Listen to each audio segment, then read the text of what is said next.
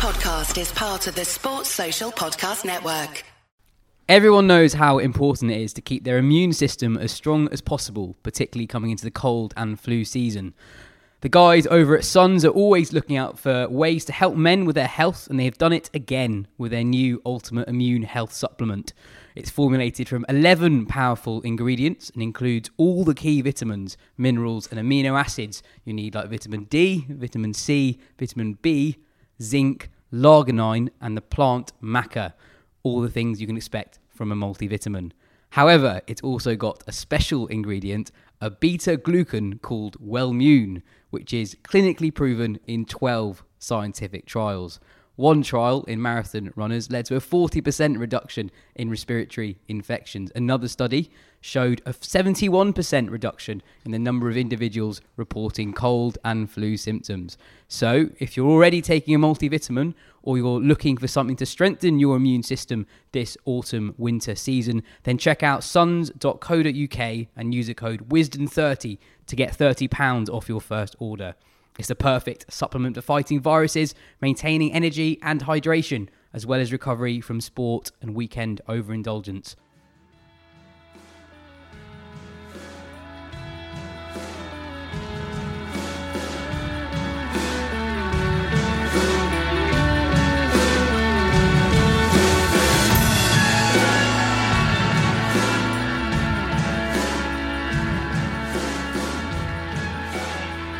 Hello and welcome to the Wisden Cricket Weekly podcast.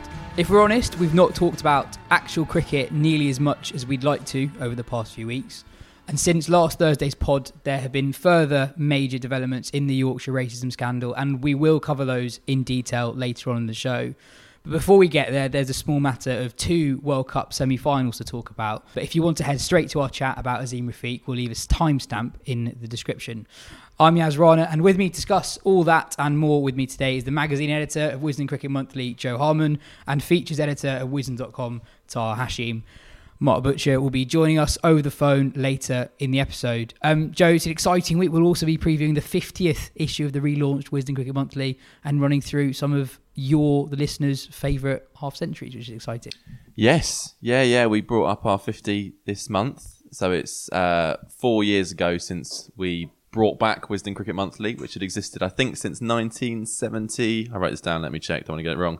1979 to 2003, uh, and yeah, we brought it back four years ago, just before an Ashes series, which we got very excited about. Thought England were going to do pretty well, and then obviously did miserably. Um, so hopefully it's not the same thing again this time. But um, yeah, a little little bat wave to get to Yeah. our 50, but we're not done yet. We're we're, we're kind of keep going. Get to those three figures. Yeah, we'll, we'll get stuck into the latest issue. Um, Phil did talk about one particular feature quite in quite a lot of detail on last week's show, so we won't be talking about that again. Anyway, the T20 World Cup. We now have our four semi-finalists. England will face New Zealand at Abu Dhabi on Tuesday, while Pakistan take on Australia in Dubai on Wednesday. Um, I actually got a bit of stick from a friend of mine who listens to the pod about our T20 World Cup coverage the other day. He said that we've been a bit too critical of the competition and made what was actually a fair point that most cricket fans in the UK probably don't watch as much IPL as we do, so aren't as tired of cricket being held um, at, at, at fanless venues as, as we are, which I think is broadly fair, although I'd say the games still haven't been that good. Um, but let's start with a good game, that the England South Africa game on Saturday. It was England's first defeat at the tournament, uh, a rarely spotted high scoring thriller at this year's T20 World Cup. South Africa defended 189, winning by 10 runs. Rassie van der Dussen and Aidan Markram were brilliant at the back end of the South Africa innings, exposing England's death bowling in the absence of Mills for the first time this tournament. And uh, Kagiso Rabada took, I thought, one of the worst hat tricks I've ever seen. um, Jo, how, how worried should England be about that defeat? Um, not especially. I don't think that defeat in itself. I mean, obviously, it, it literally didn't matter because England topped the group and South Africa went out. Um, but I do think there are concerns with the lineup. I mean, if you think now that they've lost Stokes, Archer, now Roy and Mills, they've lost four of probably their best eleven. Um, there's not many teams in the world who could who could do that and still win a world tournament. England obviously still can. They're in the semis. They would be marginal favourites to beat New Zealand, I think. But it's odd. I think Roy is a massive loss because of what he brings to the side. But I'm actually more concerned about the Mills uh, absence because I think Uh, uh, it remains to be seen what England will do, but I would certainly move Bairstow up to open. He's had a quiet tournament in the middle order. Um, you know, he's a brilliant white ball opener. He will be absolutely gagging to get a proper opportunity. He'd love to come out and take on the new ball. Um, we've seen in World Cups before when England were, were up against it. Um, he's he's stepped in, scored those twin centuries against New Zealand, India. I think he's he's kind of a big match player in white ball cricket who would love that responsibility. So by moving him, you weaken the middle order a bit. Billings for Bairstow essentially in the middle order. That, that is slightly weakening it, but I'm not too worried about England against the new ball. I think they'll go well. The issue is is Mills because he does things that England's other bowlers don't do, and Wood has got lots of um, admirable qualities, uh, and on his day can be very dangerous in T20 cricket. But he can also go the distance, as we saw against South Africa. And there is now a gap. There's no clear death bowler to operate alongside Jordan. Woakes kind of bowled in the sort of pre-death overs and was expensive. Wood was very expensive, um, and that is an issue. And that you know, New Zealand will be a tactically astute, very smart side. They will be looking at that area of England and thinking that's that's definitely a weakness that we can exploit. Mm. So, what do you think? Yeah, I was kind of thinking. I mean, Mills, you know, it, replacing him is is complicated in in number number of ways because when Mark Wood's obviously not a like for like replacement. If you're thinking like for like replacement, you're probably looking at Tom Curran, but Curran's obviously had you know had a pretty tough time for, for quite a few years now, really. Um, and I was kind of looking at the way you could kind of get around it, but especially with with that number seven slot in terms of you know the the question is whether you go for you know a batting heavy approach or a bowling heavy approach. And England's number seven has had one run out in this tournament, I think, again against South Africa in that loss. Um, so I almost thought you could kind of you could kind of get away with adding just another bowler there. So you've you can kind of ease that load, and, and Curran could fit that. Willie could fit that, but then Willie's also more of a power play guy. He's not really solving your death issue. So there's so many ways you can kind of complicate the selections around it. Um, look, the the way England will probably go is you know move Bairstow up, bring Billings in. Um, you I went for Vince, right? Huh? You went for Vince. So yeah, yeah, I kind of, you know, I had all these questions going around in my head, and I thought, why don't you just go play it simple? Go for the straight swap, Vince in for Roy. I think I rate James Vince more than I rate Sam Billings. Um, I think for all the players that are available for England right there, I think if you put in Vince for Roy, I think that is probably the. I made no other changes. I think that's probably the strongest eleven England put, can put out, and I think that counts a lot in a World Cup semi-final. Um, it is quite easy to, you know, go and overcomplicate things in T20, and I'm sure I'll get accused of oversimplifying the matter. But in a World Cup semi-final, when everything's on the line, why not just play your 11 best players? And I think personally, that's that's those are the 11 best players I would see if you just swap um, Vince for Roy from the from the team that played South Africa. I take your point there, but it's interesting when you talk about the best eleven, and that might be true. Maybe on balance, I think Vince is a better player than Billings, but isn't it about having your best players in the roles where they can most affect the game in T20? So if you're talking about Billings at seven or Vince opening or Bairstow at four and Bairstow opening, getting Bairstow involved feels much more important to me than than keeping the the, the rest mm. of the mm. side the same. I really like Best at the middle. I think I think from an opposition's point of view, if I looked at the England lineup, I would I would always want Best at the top because you'd feel like with a new ball, you could, in theory, the new ball get England's two best batters out early, and that's completely different game with a slightly weaker middle order. But I think with England, I mean, another option that we're not mentioned yet is potentially Livingstone opening. Um, and bringing Billings into the middle order. Livingstone's opened a lot in domestic T20 cricket around the world. I'd probably go Malan up top I think looking specifically at New Zealand, um, New Zealand's probably biggest strength with the ball is is Southee and Boult up top, and if, if in New Zealand win the game, I think they'll have to take two or three wickets in the power play. Power play, Taha, you made the point in the office yesterday that we haven't actually haven't had that many high scoring power plays in the tournament. Um, and I think Malan up top would, would do a, a, fine job there.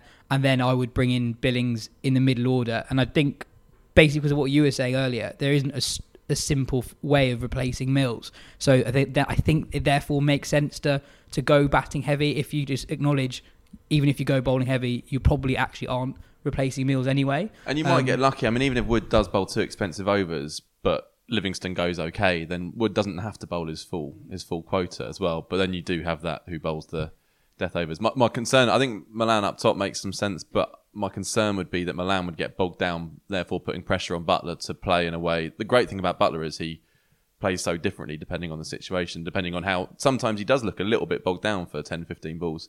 My concern is that he would need to kind of hit his way out of that if he's alongside Malan, who isn't really going to go better than a run of ball for the first couple of overs, really.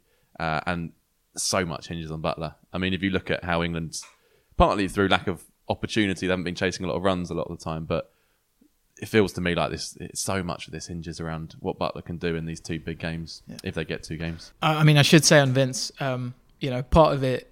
uh, So we obviously did a piece for for Wisden.com yesterday, you know, picking our 11s, and part of the reason I also chose Vince is just I'm still sort of enamored by the story. You're, Um, you're a sucker for the romance. yeah, aren't you, exactly. And you know, he's you know he came out of nowhere in the summer, and you know finally got that international century against Pakistan. I thought we all agreed that was the best way for him to sign off, though. now you want to bring him back and spoil it, is it? Well, he's also had like a, a really good year in, in T20 cricket. I think he's won. So he's won the BBL. You know, played a leading role in that. Um, played a bit of a part in the PSL, uh, winning win, winning that competition with with Multan.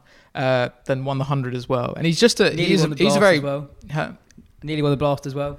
Yeah, and he's just a very good T20 opener. And, you know, I'm also a sucker for him kind of almost righting the wrongs of 2019. He obviously replaced Roy in that tournament. It really didn't come off. Um, and maybe in T20 when you're, you know, you're you're not clutching to too much theory and you're just going to go out there and, you know, give it a whack in the power play and 22 off 12 is is a is a great innings. Maybe that's that's where James Vince comes alive and I think that's a really good point. sending them through to a I think that's a really good point on making too much out of the three failures in 2019. I think it's, it's a it's a different format, and I think to to basically disregard someone's worth in in a World Cup based on just three innings, I think is a bit harsh.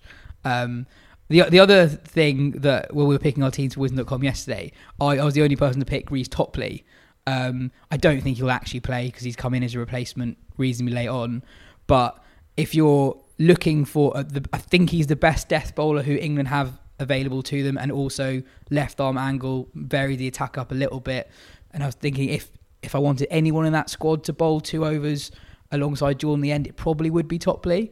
Um, and I think it's worth saying on Wood, by the way, there'll be some people listening to this thinking, hang on, wasn't he England's best bowler earlier the year against India? The difference was he was bowling up front, he was bowling in the power play, he was bowling in the first half of an innings, and right now that's what Woakes is doing.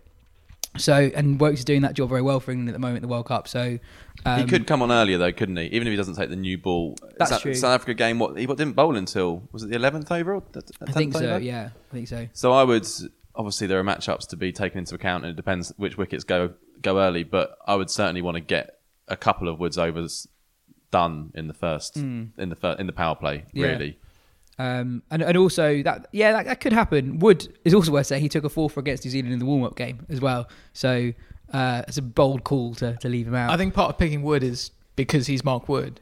Do you know what I mean? Like, if you thought about it logically, you know, if, if England were going to replace Tymal Mills and having had the success they'd had without Mark Wood, um, you know, earlier in the tournament, they could have just gone against South Africa. They could have just gone Curran, and that kind of fits the bill kind of perfectly in terms of the role Mills would play. But because he's Mark Wood, he's got a record behind him. He's he's done a lot of great things for England, and he's really really fast. Mm.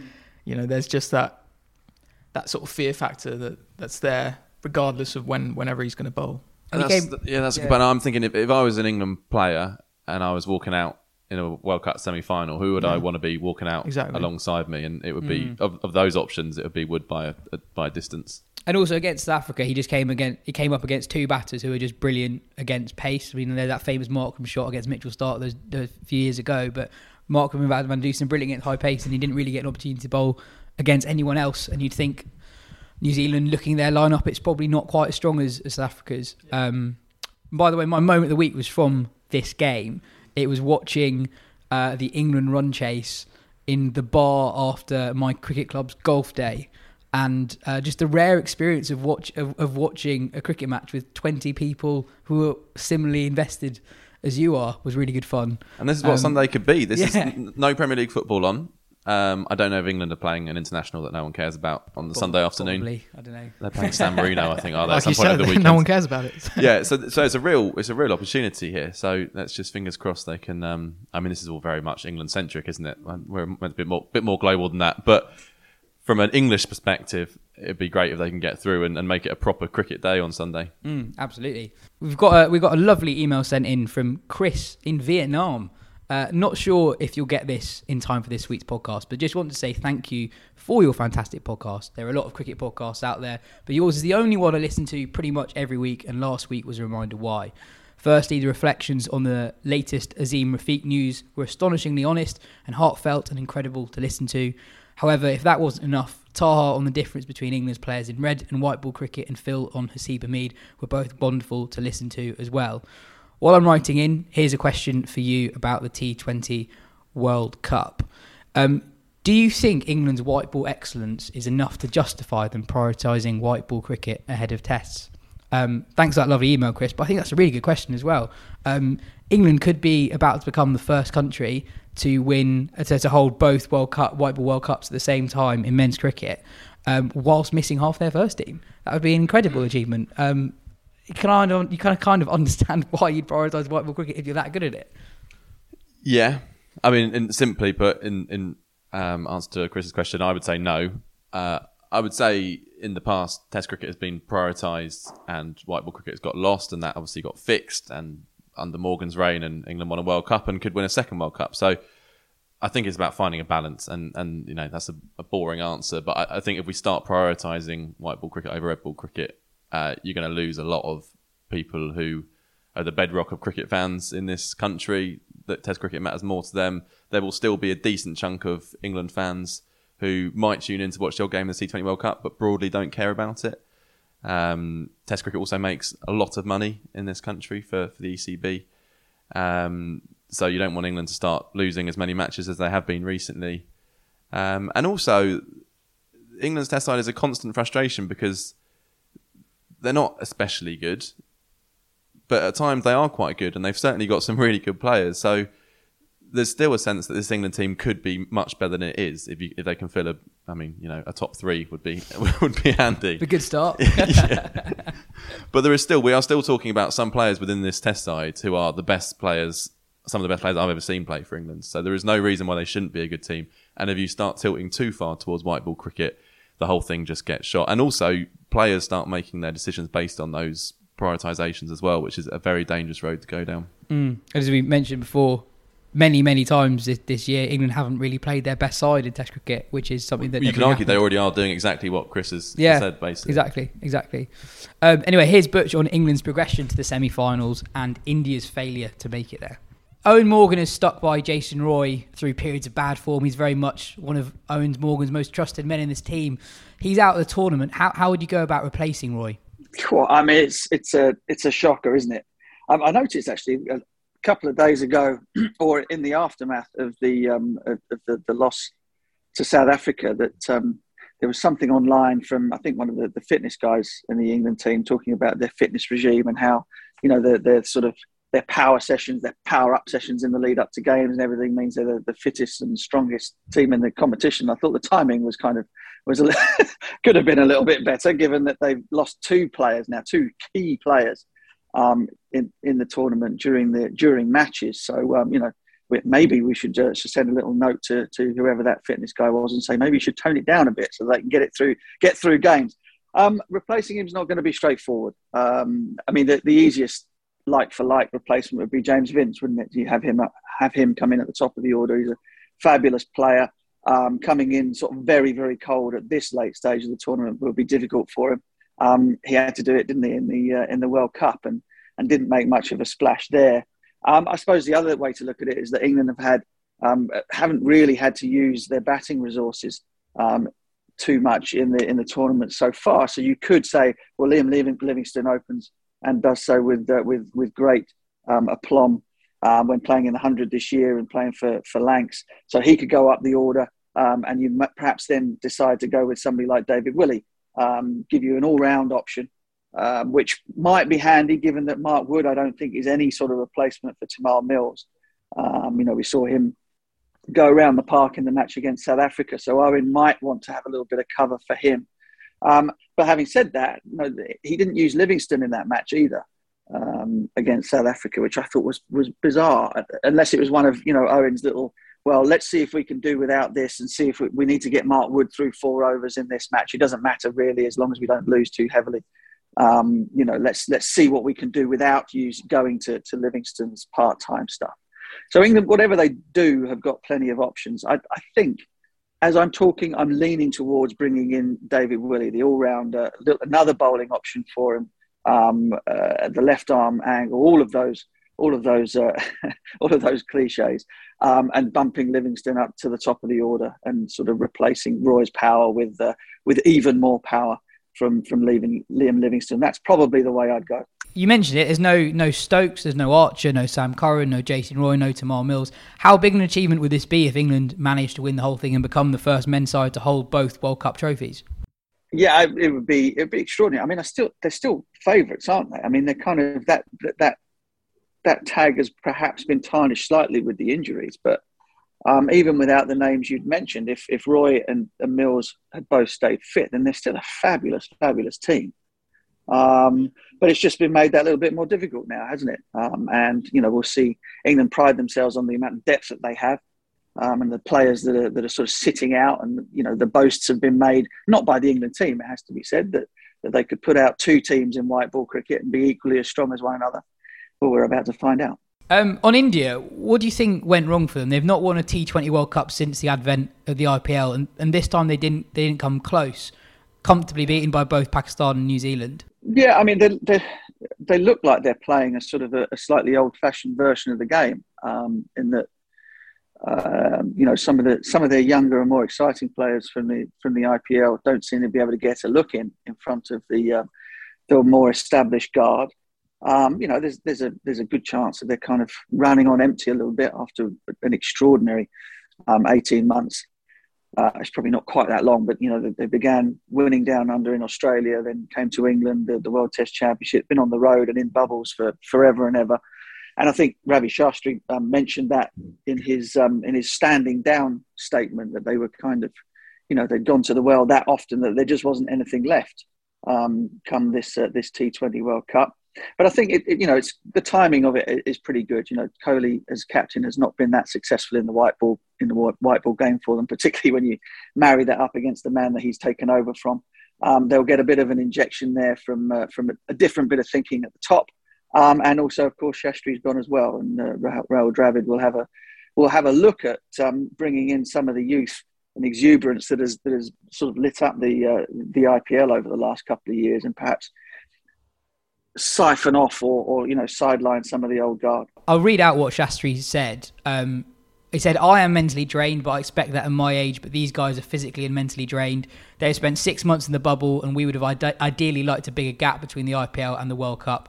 It's when the big games come and the pressure hits you, you're not as switched on as you should be. It's not an excuse because we take defeat. We're not scared of losing. In trying to win, you lose games. But here we didn't try to win because the X factor was missing. I mean, obviously when you go through that India side, there are so many star names there. It, it's it's odd that they're not in a semi final. Do, do, you think that that was the biggest factor in, in their in their failure? I guess. Uh, yeah, I, I, guess so. I think so. I mean, it, the, the statement kind of could have ended after the after the sort of fatigue part and made and made perfect sense. I think the idea that they didn't try to win um, is perhaps lost in translation a little bit. Um, but yeah, I, I, I, totally I take it that that's a that's a valid excuse. Um, I, I, also think that, um, that that it was a slightly veiled dig, maybe at, at, uh, BCCI. I think saying I, we would have liked to have had a gap between the IPL and the World T20 is something that's perhaps more under their control than it is anybody else's, and maybe that was a, a veiled a veiled dig at the powers that be um, there. But um, the money monster has to be fed, doesn't it? So, um, mm. and they've, they've, they've perhaps paid for it. Who knows? You talked about um, Kohli's captaincy coming to an end. Um, who, who, do you think should replace him? Because a lot of people have just assumed it's going to be Rohit Sharma, but you also made the valid point that a lot of the, the really good young IPL stars, their pathway into the team is blocked by the more established names who've been around for a long time. Rohit Sharma is one of them. He's not had an incredible IPL for a very long time. He's he's uh, I guess he's got an old school approach to opening the batting in T20 cricket. Arguably, that's not much of a step forward if they go in that direction? Yeah, maybe maybe not. I mean, maybe maybe the problem has been that sort of Rohit's Rohit's sort of best years as a captain as, and as a player have been spent not captaining the team, and it might just be that he is he's kind of um, getting to the end of his his time as the sort of the dynamic T20 leader that India need. I, I, I would say he's probably got another couple of very very good years left in him. But I suppose if you have the chance, the opportunity to look further forward than that, then you might go, okay, well, Rishabh Pant has done a terrific job um, with Delhi Capitals. The guy that he took over from, Shreyas Iyer, is also another, you know, a brilliant young um, ball striker, batsman. He's also captained the team extremely well. So there's a couple of names there from the same franchise, um, you know, who perhaps uh, perhaps might find themselves elevated. But of course, you know, you, have also got the the the, the interesting um, the interesting dynamic that even though Kohli is stepping down as captain, he's still going to be in the team, isn't he? I mean, he's still going to be there. He's still he's going to play. He's available. yeah, and, and and the same with Rohit. So, um, you know, whoever whoever does take over as captain has got some has got some big decisions to make about how they want to how they want to go forward. I suppose in the, in the format. Mm. Um, you know, it, it's a, there are going to be more T20 World Cups than there are of anything else. So arguably, it becomes the most important captaincy that there is to give out. And um, you marry that with the, the high profile nature of the IPL, and they've got to get it right, haven't they? Otherwise, people will be very, very upset. And there are millions of them. Over a billion. Um, and then finally, what, what, while I've got you, do you want to pick out your two finalists? Um, well, I, am worried about New Zealand as, as a as a as an Englishman, but I still think England should have enough to, to win that one. Um, so, I, of course, I'll go for England. Um, in the, the second semi final is, is, very interesting because Pakistan are a monster of a team. And we flagged this up months ago that, that given everything else that was going on, um, you know, seemingly up against Pakistan, people pulling out of tours and whatever, that their likely response would be to go on and win the World T20. And uh, the way they've played so far, you, you can't say that we were, we were far off the mark. Um, they have every single base covered. In fact, some bases that you don't even think you need. Um, you know, you've got Shoaib and Hafiz are still miraculously performing superbly. Neither of them have had to do a great deal of work as sort of backup bowlers, but they're there if, if, if required. Um, you know, Shaheen Shah Afridi, Haris Rauf, um, Hassan Ali, Imad Wasim, Shadab Khan is a five that you, that you absolutely kill for um, as a bowling attack um, in uh, in T20 cricket. And then you've got this Asif Ali, who's an absolute hooligan, um, uh, smoking, smoking the ball out of the pot, out of the bottom. Um, Rizwan, the biggest, the highest scorer in uh, T20 cricket in a calendar year ever, and Babar Azam, who's just one of the one of the great players, one of the fabulous players to watch. So they are a fabulous, fabulous team. Um, and as you know, as for their opponents, Australia, I mean, that you know, they'll say that they're peaking at the right time. Um, my feeling is um, and, and, my tongue could be in my cheek here. You'll have to work that out for yourself. But my feeling is that Shane Watson is the is the most valuable player for uh, Australia at the moment. He's been excellent on commentary uh, in the World T20. Um, they've got, I mean, they've gone with a sort of Test match bowling lineup that's done, that's done superbly. Hazlewood um, is just getting better and better as, as, a white ball bowler to go along with the fact that he's awesome um, in the red ball game. Um, you know, Zampa and Maxwell provide a, the, the, the sort of the change of pace for them but I think in, in terms of their middle order, if, if, if you're Pakistan, you're looking at Australia and going, we get them three down in the first five or six overs, we've won the game. Because I'm not entirely sure that the that sort of the middle order, the middle to lower order batting of Australia can cope with what uh, with, with what Pakistan's bowling lineup can throw at them through the rest of the innings.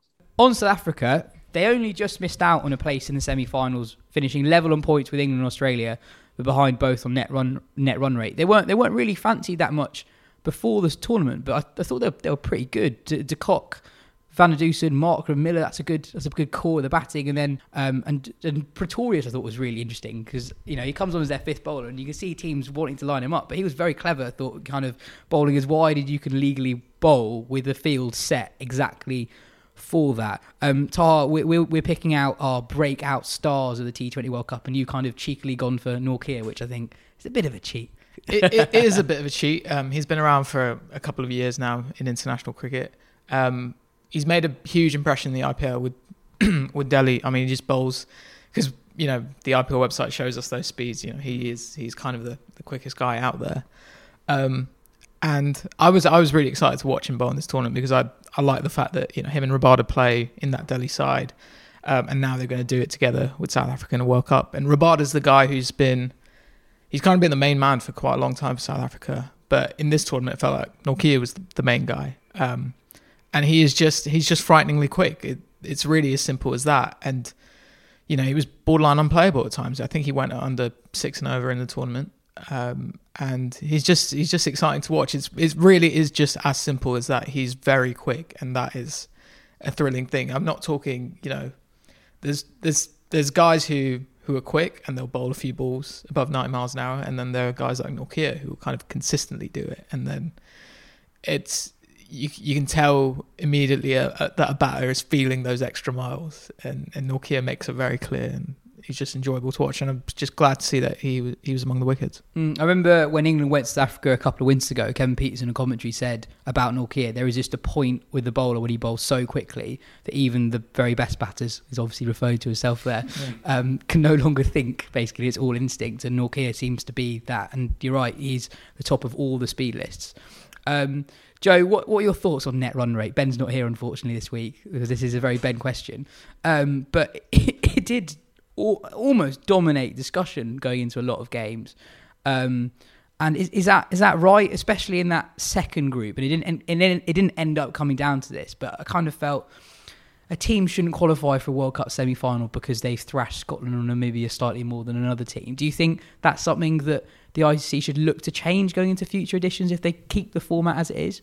Um, I think so. I think there's been too much on it, and it, it came into play too early. The way certain results went, we realised that there was going to be two or three teams competing for a spot, and that net run rate was going to be crucial. And then teams just came out and obliterated the smaller nations, which I agree. I don't think that's the way things should be decided. I think I would rather it be done on just the the result between the teams that are involved. So in that case, with South Africa and Australia, South Africa would have still gone out because Australia beat them.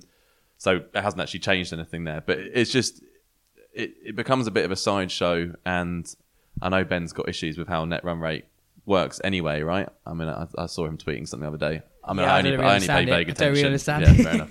Um, but yeah, I think it's it's yeah, it's not ideal. I think when Ben Jones was on, I think he was saying that the T20 World Cup after the next one is going to be four groups of four, um, and in that sense, I mean, should that make net run, net run rate less? I'm not sure. I'm not sure. I think yeah, I, I guess the thing, the difficulty with head to head is so for England, South Africa, Australia, they all technically beat each other. I would have net run rate just for the games, including the teams who are on equal points. If that makes sense. So England thrashed Australia, so Australia would probably have been the team that would miss out in that instance. If that oh, makes I see sense. what you mean. And yeah, good point. I mean, I was saying South Africa would have Yeah. still gone out, but obviously they beat England, so they'd Yeah. been tied. Yeah, yeah, yeah. Um, and, and and also something that Ben Ben has said a few times is that when you have it as when you have net run rate over all games as the deciding factor, the fixture list actually makes quite a big difference. So Australia, for example, played Bangladesh who were already out, and then a West Indies team who, who were basically already out as well in their last two games. So playing two teams when they they've got nothing riding on it when you need to win as by as much as possible is slightly unfair, I think. and I think that's that's kind of what I was trying to get at with the groups of six. There are too many dead games too early for sides that actually the results are very important for other teams, but they're kind of they've basically clocked off as the West Indies seem to have done. Yeah, interesting thing about the West Indies result is that the automatic qualification to the group stages of the next World Cup is based on the world rankings. So, but the world rankings are quite hard to work out. So that game for West Indies against Australia could actually potentially have cost West Indies a spot in the group stage at the next World Cup. It means they'll have to go through the the first round qualifying period. It does that's not set in stone yet, but um, it's almost a shame that wasn't made more clear because that would have been a, very very interesting thing to, to kind of be to, to be watching. If if I'm not sure if the team was aware of it to be honest, given how they played a lot of that game. Um, we'll get to West Indies in a bit more detail later. But but Jo, England playing New Zealand in that first semi final.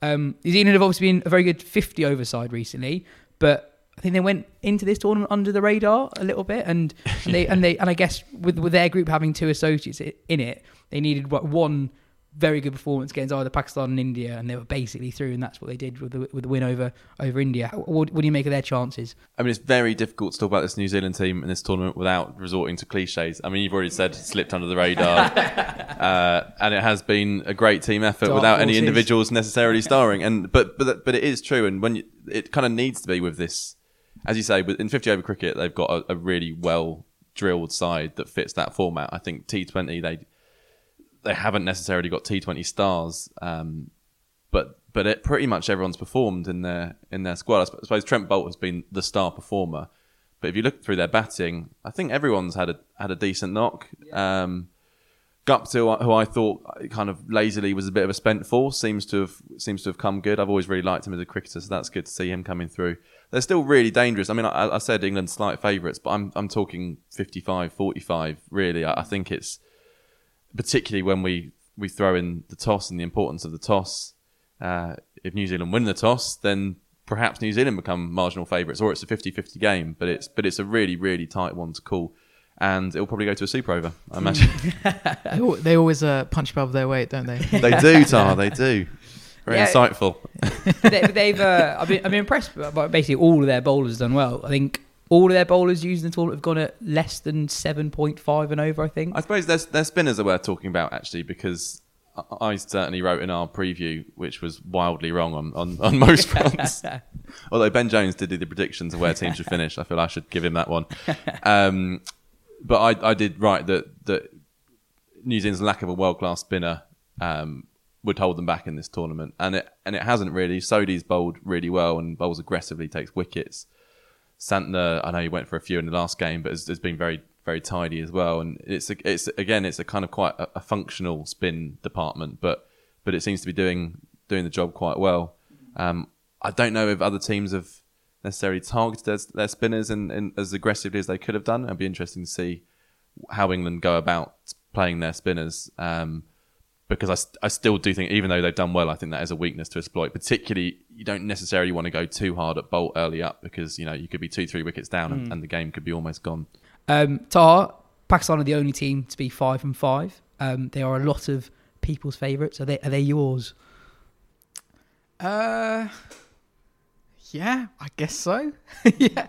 Um, oh no, I do, I do, I do sort of hold on to my theory that you, you got to lose one in the group stage. You got you got to have a loss somewhere, you know. Um, and so I don't think a team has ever won a T20 World Cup winning every single game. By the way, Right. So yeah. So they're doomed. So yeah, they, they are doomed. But uh, I mean, the dream is the dream is a England Pakistan final. Um, they've been for me the two best teams in the tournament, and so uh, it'd be great to see that. Like I said last week, it'd be great to see Shaheen open up uh, against Jos Buttler. But yeah, Pakistan. I kind of it's weird. I've kind of um, you know was very heavily invested in them in the start, and then after you know their first three wins, it's like oh they're through, and haven't paid as close attention since. But then even in those games against uh, Scotland, Namibia, they had sort of, you know, kind of everyone's kind of stepping up, you know. So Shoaib Malik, who's who was who, ha- who played a few decent knocks earlier in the tournament, he then has his moment where he smacks what 54 of 18 balls against Scotland, um, and so, you know, Babar Azam has been sort of the the consistent player getting runs every match, but along alongside him, everyone's kind of clinging on. So in the first match, you know, Shaheen and Rizwan do the job. Then Haris Rauf and, you know, Asif Ali come to the fore. And so everyone's kind of riding the wave. Everyone's sort of joining along. And it's just coming together really nicely for them. But then what is it? Pakistan, Australia, T20 World Cup semi final.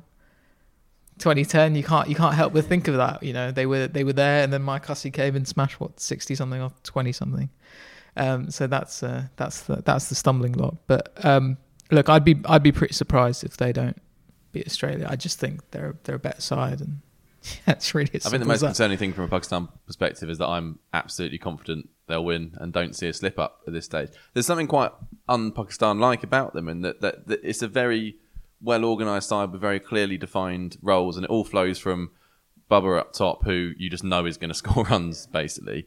Um, which I wasn't really aware of. We saw signs of it when they were over here in England that, that the kind of pieces of the jigsaw will be being put together.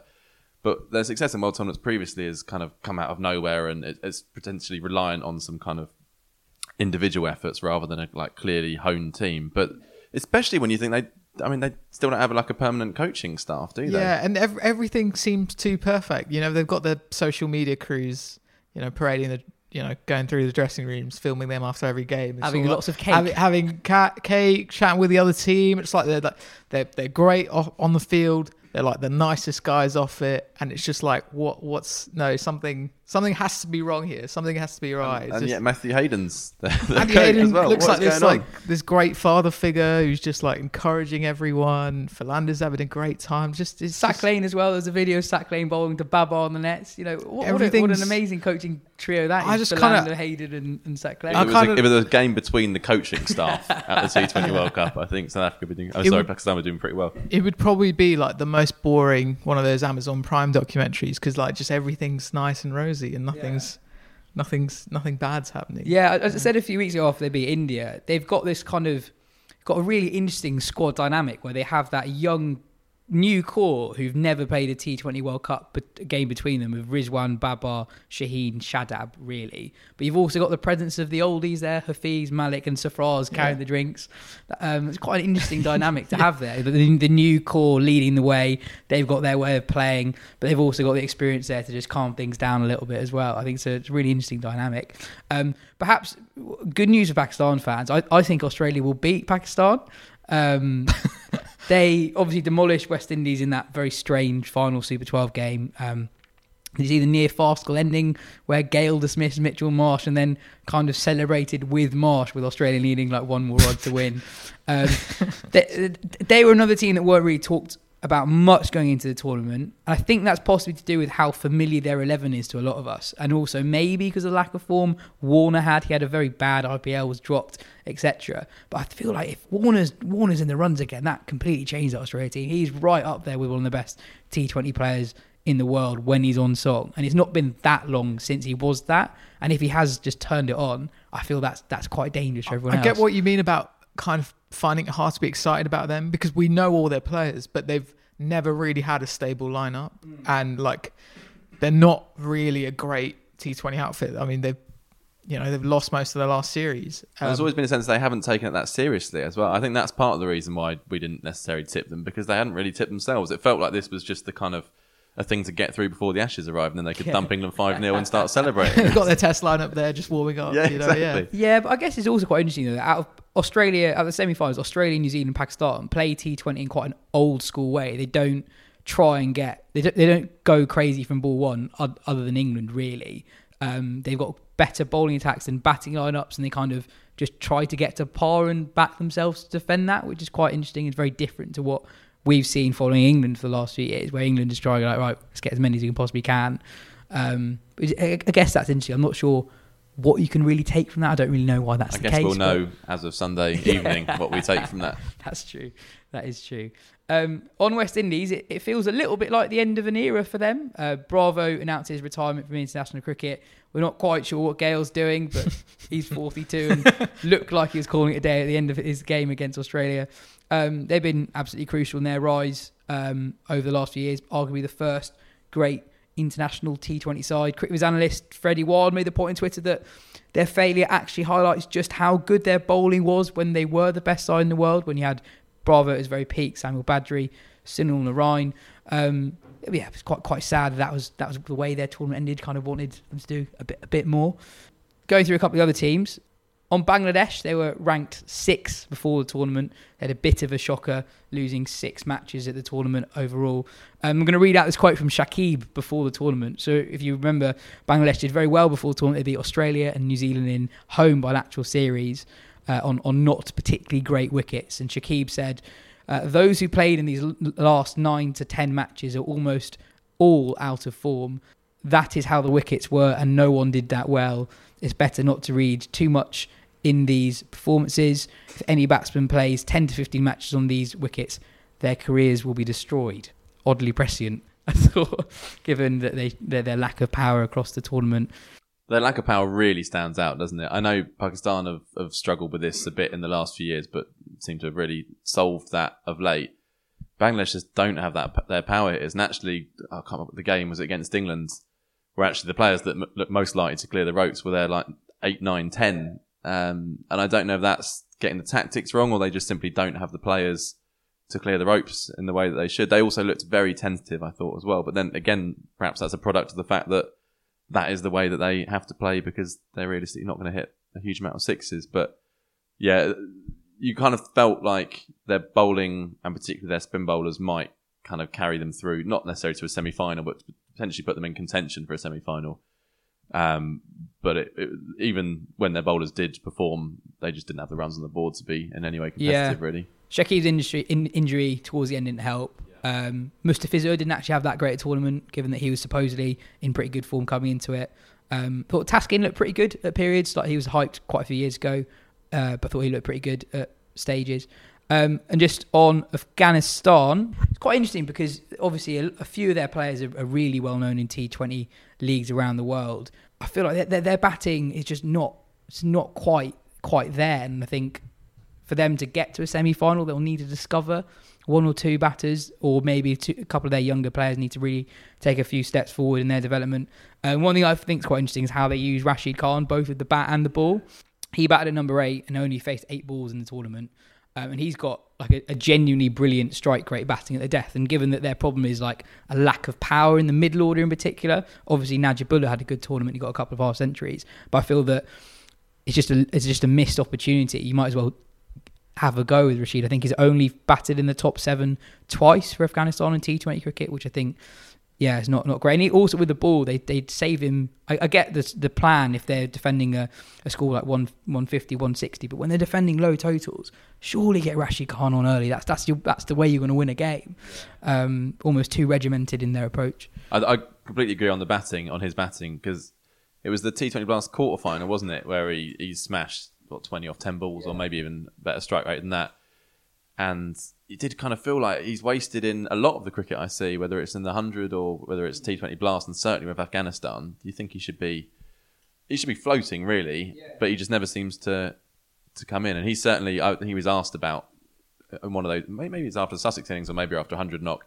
He was asked about, is does he consider himself an all rounder? And he was like, I absolutely consider myself an all rounder, but no one else does, which it seems to be absolutely the case with um, with the Afghanistan uh, team. 'cause They just, they just don't use him. So the problem is that he's that good at bowling, but it's you know there is still a massive gap between his bowling and his batting because he's that good at his bowling. You know, On on, on the breakout players of the tournament, Jo, we both picked Sri Lanka players. Do you want to go first? Uh, sure. Yeah, mine was uh, Wanindu Hasaranga, their leg spinning all rounder. So he took 16 wickets across the, the, the qualifying phase and the, the main Super 12s, which is the T20 World Cup records.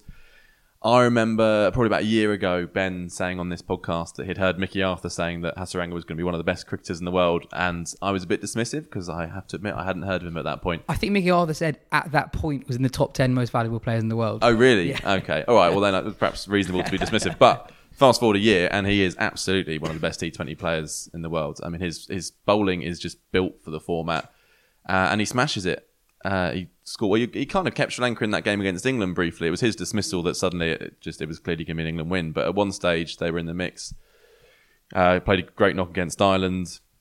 I was just thinking now, if, you, you're thinking, I know he got an IPL gig for the kind of the second phase of the IPL, but if 100 franchises are looking for whether he's available, he must be right up there with Rashid Khan as one of your top picks for the 100. And, and it led me to think, I don't know why there are so few Sri Lankans in county cricket over the years, um, certainly over the last 10 years. And you might say Sri Lanka hasn't had that many kind of top players, but they've had, they've had a few, certainly good enough to do a job in, in, in T20 cricket over here. Uh, so I'd be amazed if he hasn't been snapped up for the Blast and the 100 and being one of the very top picks. Mm, absolutely. My, my pick's uh, Charith Asalanka, who wasn't even in their side at the start of the tournament. Um, he, he was a complete revelation, such a clean ball striker. Lovely to and, watch. And we were saying this before we started recording that Sri Lanka, in a way, are the team of the tournament in terms of bringing some excitement, players who we haven't really seen do it before on a massive global stage. Um, Theekshana, the, the mystery spinner, was very good as well.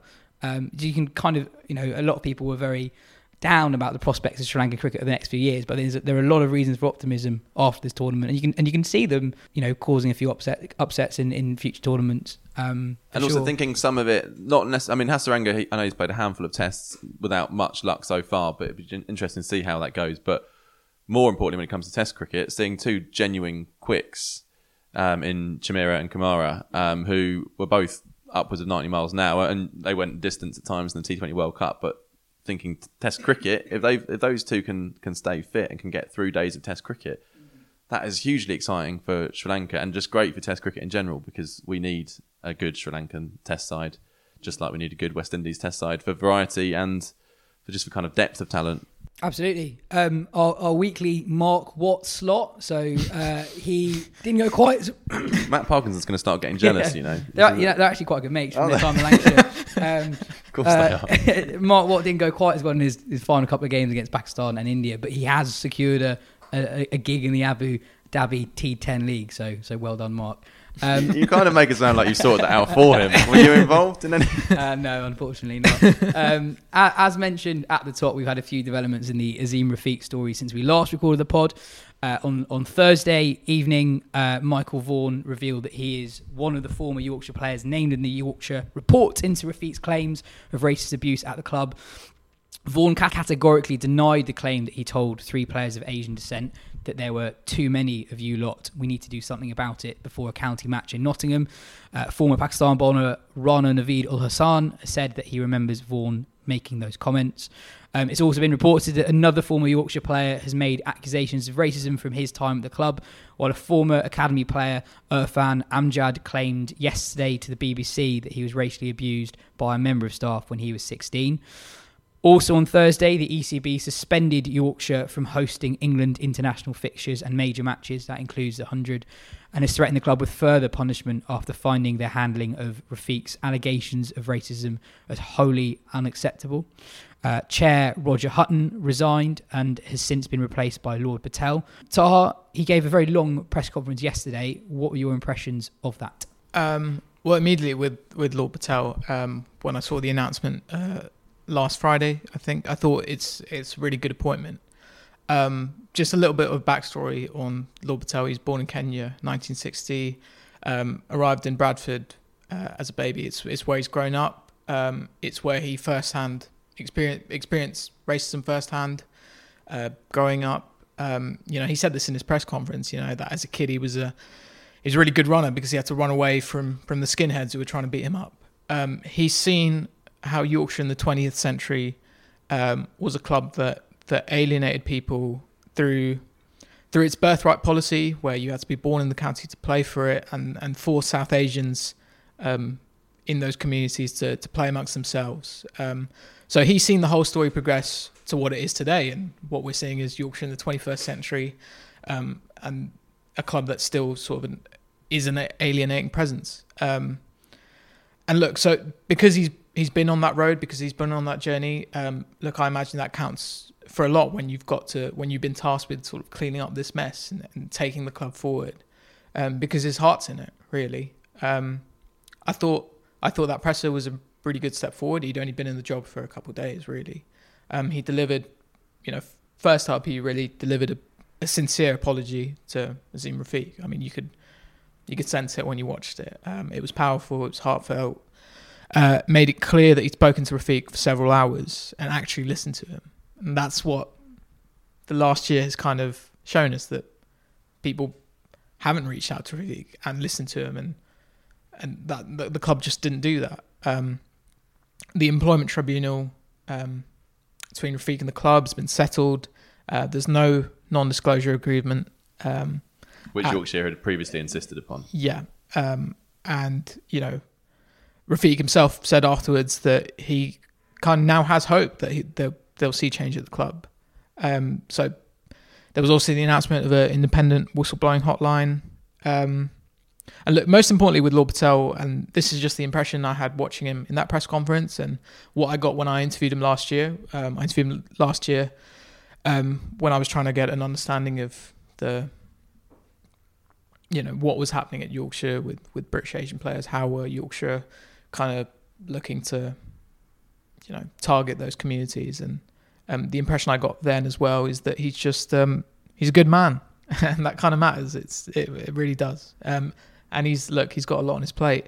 Um, and the other thing he kind of made clear is that he'd just been there a couple of days. He needs to talk to everyone. He needs to. He hadn't really gone in depth with the report. Um, he needs to see everything and then make our, you know, his judgments. He couldn't just straight off the bat say that everything was a mess. He had to really actually have a look at everything. Um, and yeah, it just felt yesterday felt like a, a, a step forward, really. Mm.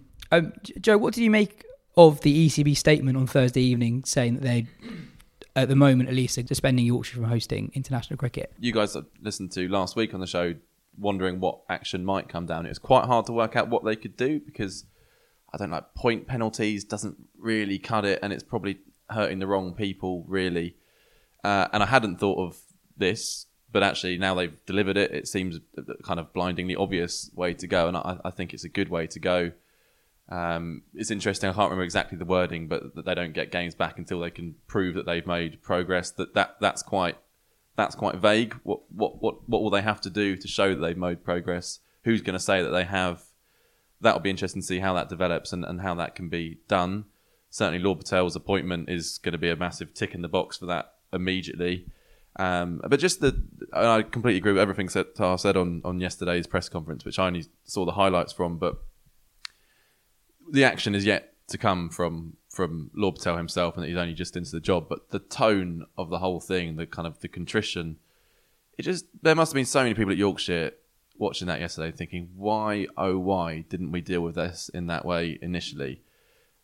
But Mudsticks, they were going to go, they were going to have the reputation was going to be tarnished. It would have been terrible for them either way. But what's happened is so so much worse for them, and I, and I hope there are lots of people looking at thinking, why did we try and bury this? Why didn't we face up to this and deal with it? They wouldn't have lost all the sponsors.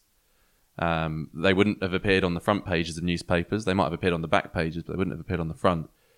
And it's just an absolute lesson. It's a masterclass in how not to handle a situation like this. And, and it's it's there is satisfaction to be had to see that actually handling it so badly has caused them these things, and actually now that they are starting to handle it a little better, hopefully things will start to look up for them, and, and it and it can be a, a, a start of something. But Moeen Ali was interviewed yesterday. I mean, ahead of the T20 World Cup semi-final, but was as you'd expect asked about this, and he said he wasn't surprised by the by what had happened at Yorkshire. He wasn't surprised that it happened around county cricket, although he did say he hadn't experienced um, uh, racial discrimination himself.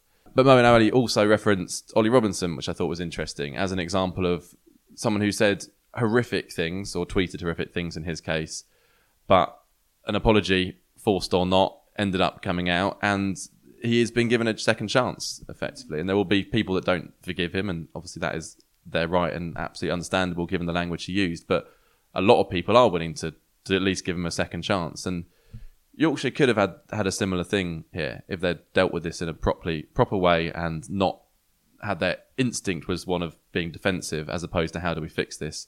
Um, yeah, and it's come back to bite them in, in as an emphatic way as it possibly could. And yeah, as I say, hopefully now other counties will look at the way that Yorkshire have handled this, and, and I think there probably will be things that come up over the next weeks and months, and they need to look at what Yorkshire did and, and say, well, we need to actually be open admit the mistakes have been made, and and and yeah, and that's the only way you can fix these things. Mm. Um, Tar, you, you've been pretty much as, as close to this story from the very beginning as anyone has. Uh, you were on the BBC the other day. What what do you think that that progress at Yorkshire should look like? What what should the ECB looking at for examples of progress at Yorkshire?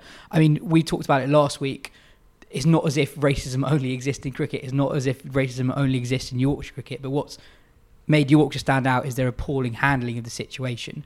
What would you like to see as someone who's seen their mishandling from the very start? Like like Jo said, that that was quite vague, and you don't really know what the actual specific requirements are for Yorkshire to, to get international cricket again. Um, and look, a lot of things are things that you can't really see in the short term. Like there, there'll be long term things where, you know, one thing I guess we need to see is more British Asian players come through that system at Yorkshire and that's not going to happen in the next few months. It's about having them come through at a young age and then eventually see them progress into the first team.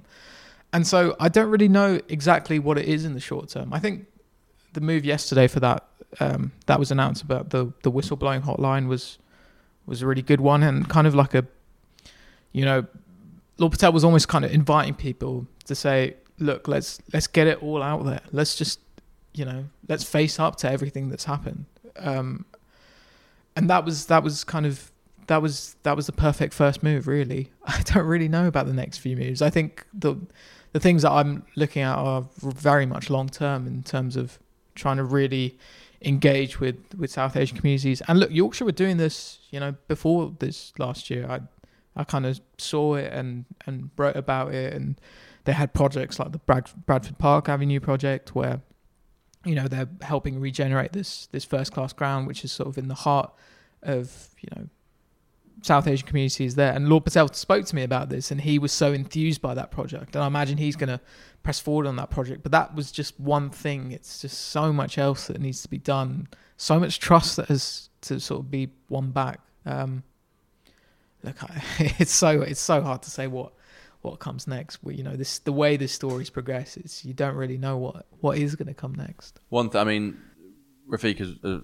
has said himself that this is not really about individuals, but Martin Moxon's position looks untenable to me. I, having presided over this culture, even if there aren't specific quotes attributed to him in the way they have with Ballance and, and uh, Michael Vaughan, it's hard to see how he can possibly continue in that role. And even if he hasn't said those things himself, he is he, he has uh, uh, at best allowed that culture to to exist, and that is enough for him to to go. And I'm I'm surprised he hasn't resigned yet, um, because I think he will be pushed eventually. Um, I think that's certainly one thing that will need to happen for it to feel like a fresh start. You can't have the same director of cricket. Mm, absolutely. And, and so on, on Rafiq as well, just an incredible thing for, for one man to be able to do to, to hopefully change the entire feel of, of one of the, the, the biggest counties, the biggest cricket clubs in England. Um, he's he's got had so much stick over the past eighteen months, and he's persevered through all that, and he's come out on the other side, and it looks like we we are going to get some progress. Yeah, I mean, I think he's just a guy who's had a sort of remarkable life. Um, you know, he, you know, he was, you know, born in Pakistan. He came to this country as a ten-year-old, I think, um, and progressed to become, you know, England under 19s captain and, and captain. You know, some of the greatest cricketers this country's ever produced. Um, and you would have thought that his, you know, his life would be defined by what he'd done on the pitch, but I guess now it's going to be defined by what he's done, what he's done off the field. Uh, really. So he has, you know, he's what 30 years old, and you know, in a in an ideal world, really, we would be talking about Azeem Rafiq and what he'd done as a cricketer on the pitch because he was a very talented cricketer. Um, Do you think there's any chance at all? that- uh, When you say his age, it's like, well, he he could play for another ten years if he was if he was still in the mix. Is there any suggestion at all I- that he might want to play again? Or I I honestly don't know. No. I remember when we first spoke, he was looking back, kind of looking towards trying to play professional cricket again. Um, but I think he's since said as well. I think he said when he spoke to Cricket Info last year, I think he said he knew he kind of knew that his chances were were were gone. Um, I, I honestly don't know. Mm. Um, obviously, there's still a lot coming out, and we'll do our best to cover the developments as thoroughly as we possibly can in the upcoming weeks. Um, Jo, what's your moment of the week? So my moment of the week uh, is tied in with COP26. There was a nice story that I saw on the BBC um, related to Glamorgan's Joe Cooke, who, not content with dominating the Royal London One Day Cup, he is now uh, doing his bit to save the planet. He is. Um, so he's been volunteering at Friends of the Earth in Wales for the last few years uh, and has been campaigning for supermarkets to put doors on their fridges. Uh, and it's estimated the UK could cut its total electricity usage by 1% if the top five British supermarkets did this. Um, Which is mad. which is mad. It is mad. I mean, that is. We talk about small things having a big impact. That Yeah. seems like a good place to start. Yeah. Uh, and Joe's been having some success. Um, Aldi and Co-op have already agreed to do so to, to put doors on their fridges, and they reckon it will reduce their stores' energy consumption by twenty percent. Uh, Asda have agreed to trial them.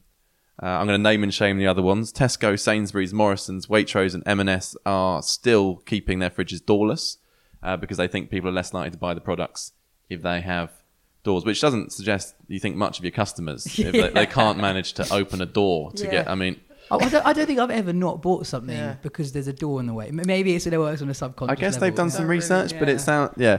Either way, it feels like one of those things that they're digging their heels in now, and in a year's time, everyone will be like, "Well, that was a bit stupid, wasn't it?" Because they they've caught up. If I need some milk, I'm not going to be like, oh, Yeah. there's a door there. So I'll, forget I'll just go around the corner to I'll the, just uh, have my to cereal the news without it, agents. yeah. Yeah, I've never said no to a, to, to a carton of Tropicana because of the door in the way.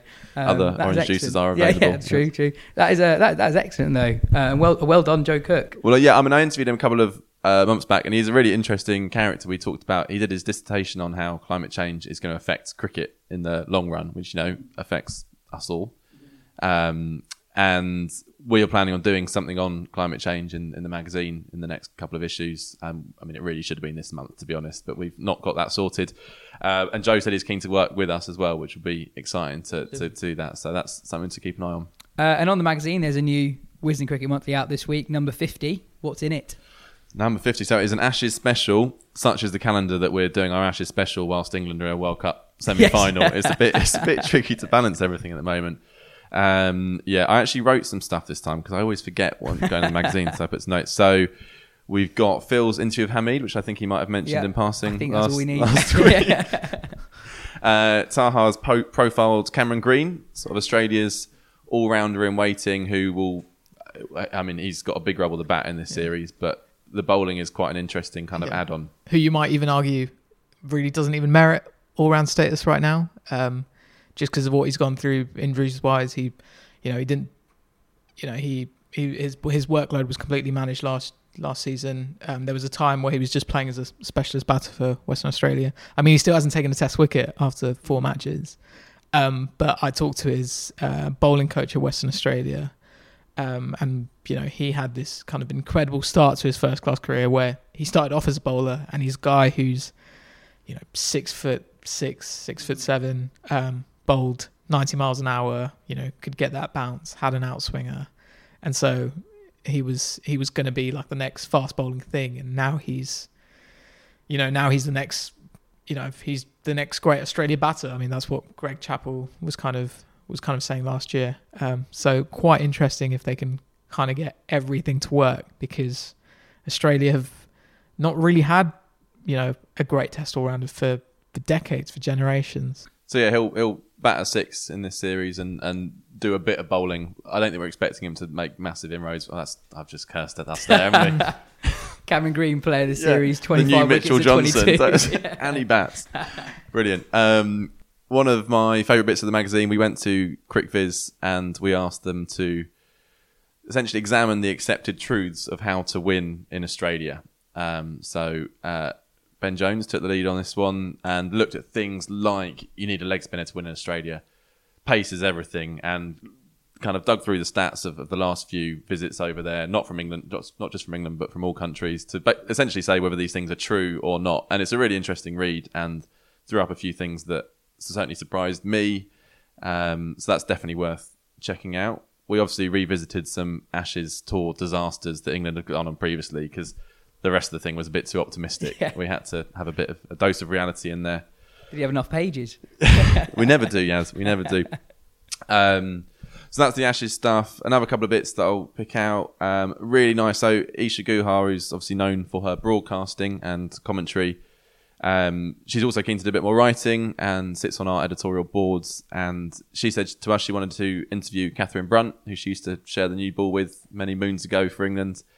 And it's a really lovely interview, and it's another really good example of um, when basically she got stuff from Catherine that any of us in this room would not have done because they've got that personal relationship and they could reminisce. And I think Catherine's pretty open at, at, the, at the best of times, but was particularly so of Isa. And it was a really, really lovely piece. And I'm really glad we commissioned it. And hopefully, Isa will be doing a few more bits and pieces for us over the next few months. Um, John Stern revisited England's 2001 tour of India, which was kind of set against the backdrop of 9 11.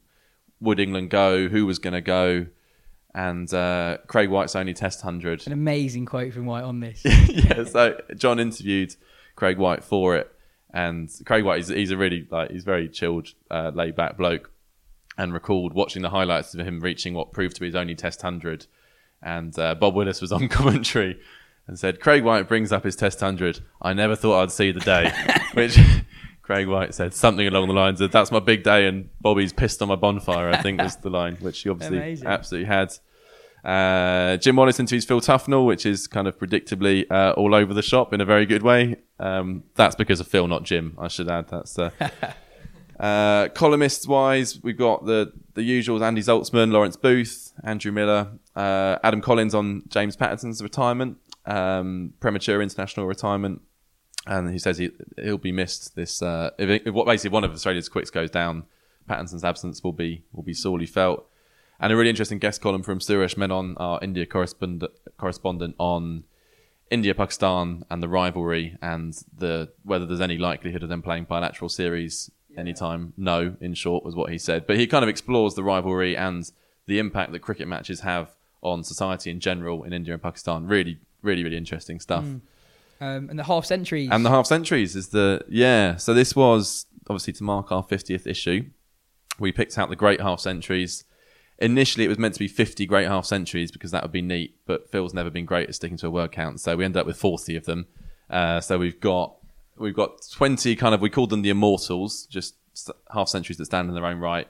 Then a selection of Ashes half centuries, a selection of World Cup half centuries, and a selection of rearguard half centuries, and a couple of night watchman knocks in there as well. Um, so I asked for some suggestions on Twitter to talk about on the podcast. I realised I should have asked them before I did the feature.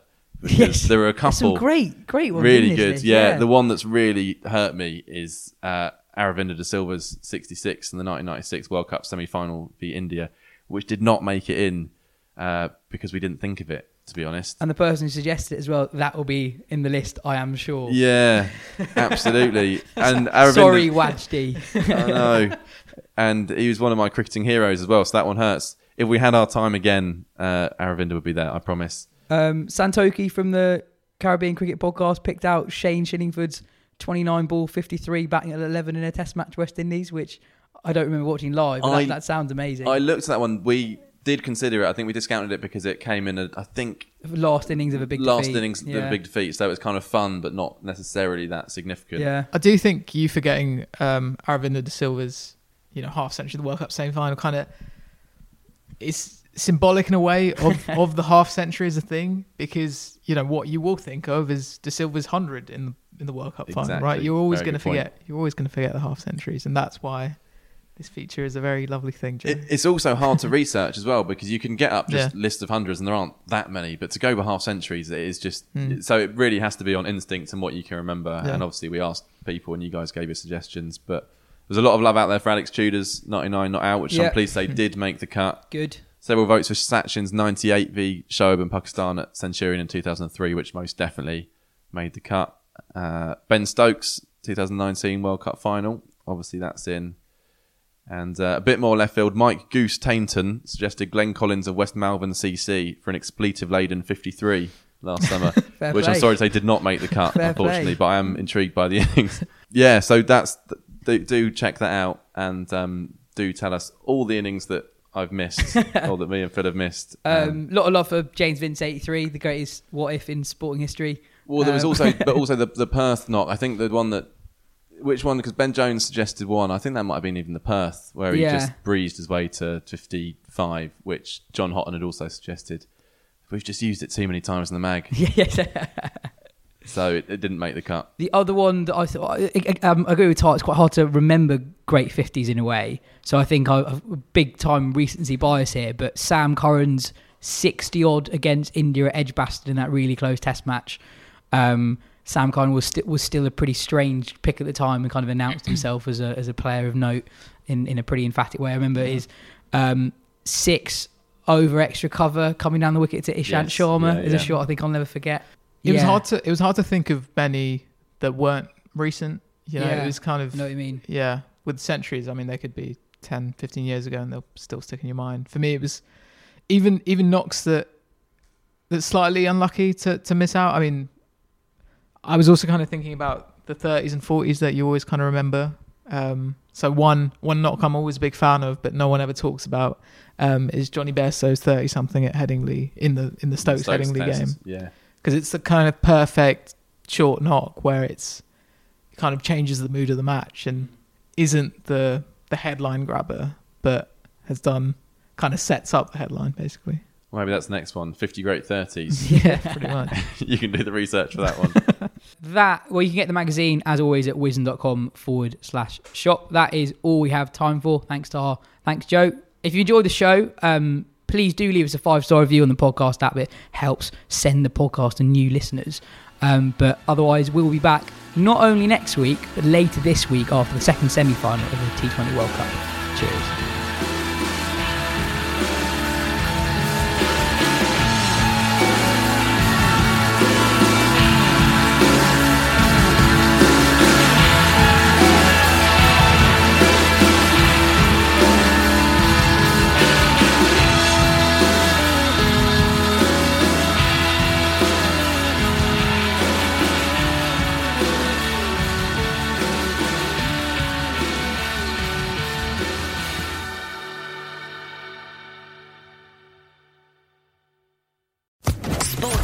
Podcast Network.